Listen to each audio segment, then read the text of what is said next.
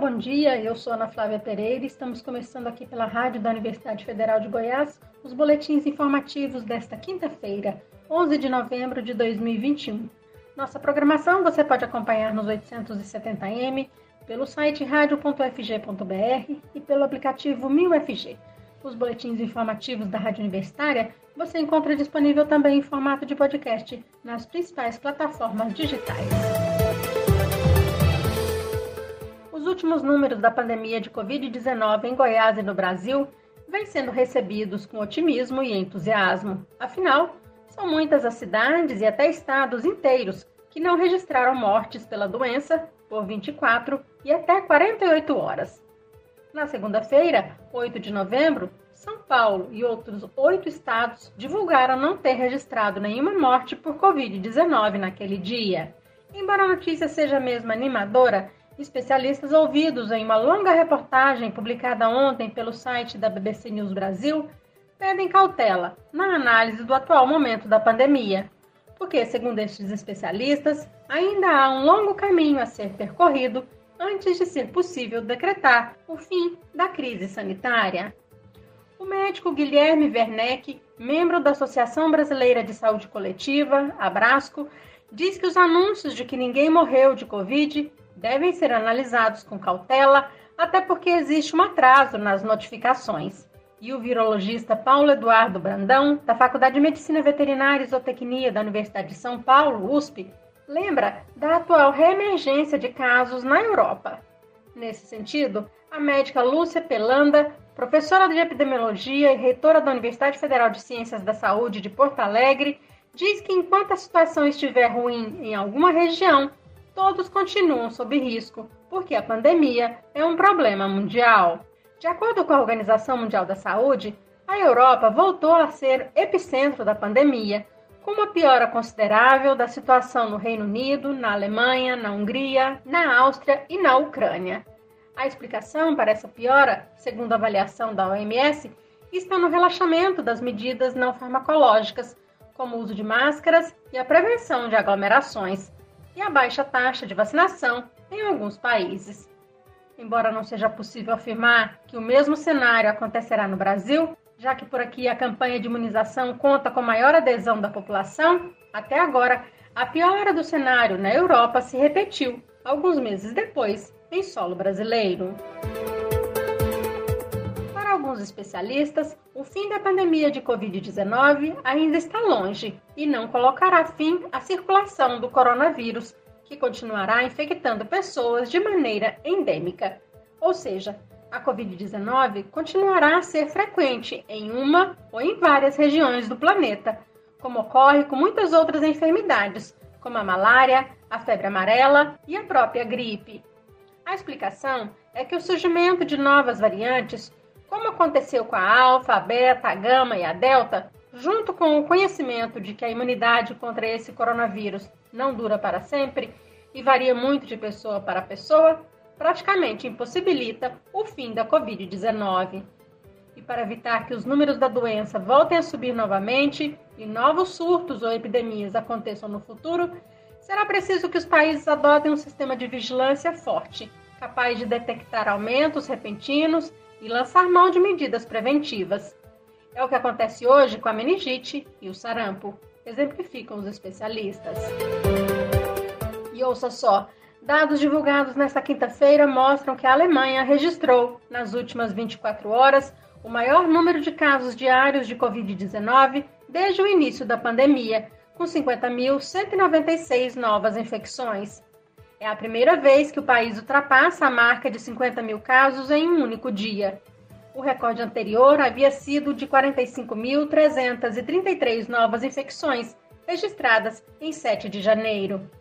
A diferença é que, devido à vacinação, o número de mortes não tem crescido na mesma proporção. Na Alemanha, 69% das pessoas receberam ao menos uma dose e 66% dos alemães estão completamente imunizados.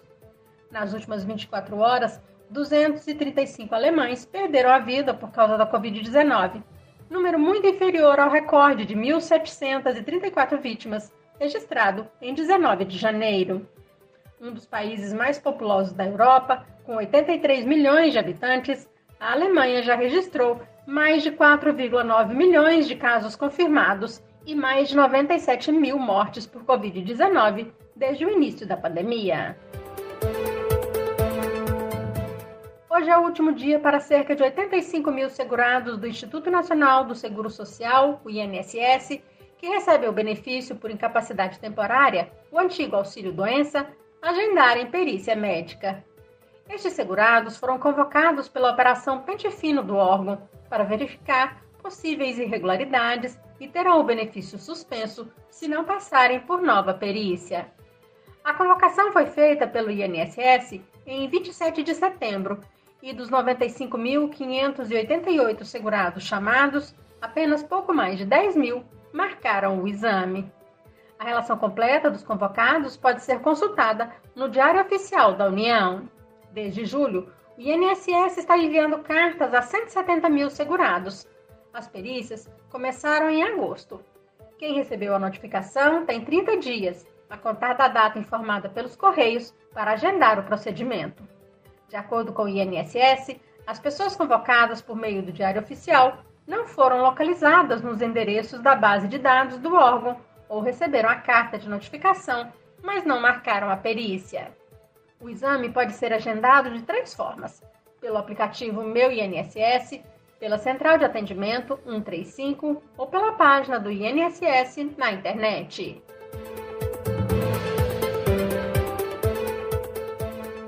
Partir da semana que vem, a Feira RIP poderá voltar a funcionar também às sextas-feiras em Goiânia. A Secretaria de Desenvolvimento e Economia Criativa da capital revogou a portaria que limitava a montagem da feira aos sábados, liberando mais um dia aos feirantes. Lembrando que a pandemia de Covid-19 não acabou, a Prefeitura da capital faz um apelo aos feirantes para manterem os cuidados sanitários. Mas, segundo o titular da SEDEC, Paulo Henrique Rodrigues Silva, os feirantes foram muito afetados pela pandemia e, por isso, o retorno às sextas-feiras é importante para estes trabalhadores. A Feira RIP funciona entre a Rua 44 e o Terminal Rodoviário de Goiânia, no setor norte ferroviário, e tem cerca de 5 mil feirantes cadastrados no sistema da Prefeitura. O funcionamento aos sábados e domingos já estava liberado desde março deste ano.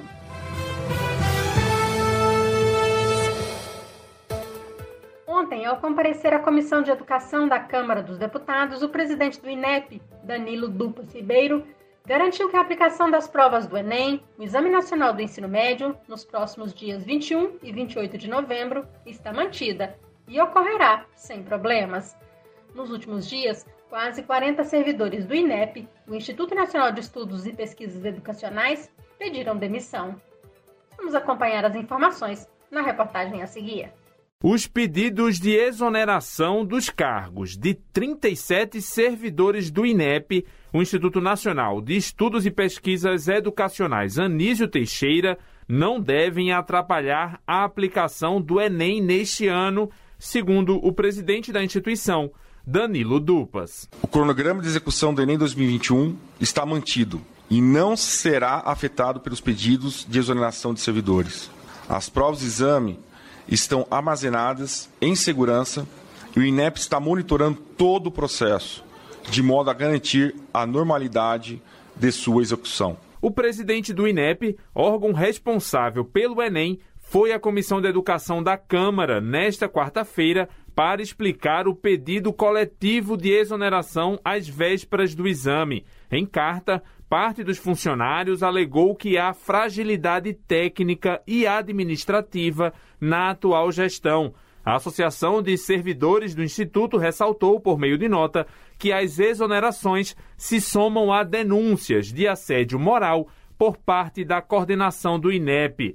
O deputado do PT mineiro, Rogério Correia, questionou o presidente do INEP sobre o motivo dos pedidos de exoneração dos cargos comissionados. Tudo que alguma coisa está acontecendo. Não é possível que 37 pessoas pedem demissão à toa.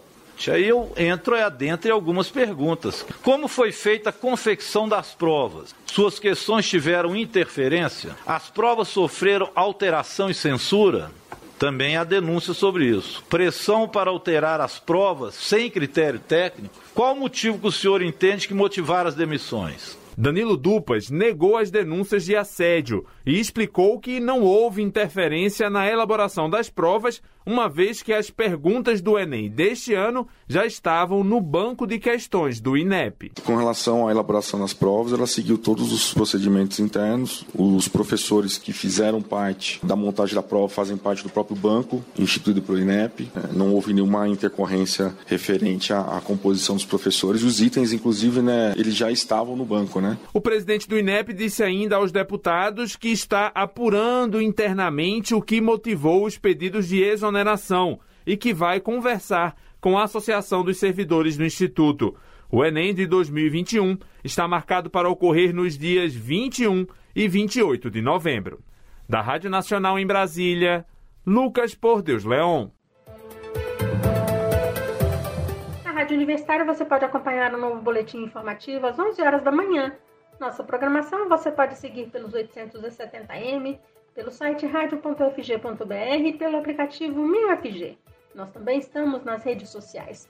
Curta nossa página no Instagram e no Facebook. E lembre-se, a pandemia de Covid-19 não acabou. Continue se cuidando. Ana Flávia Pereira, para a Rádio Universitária.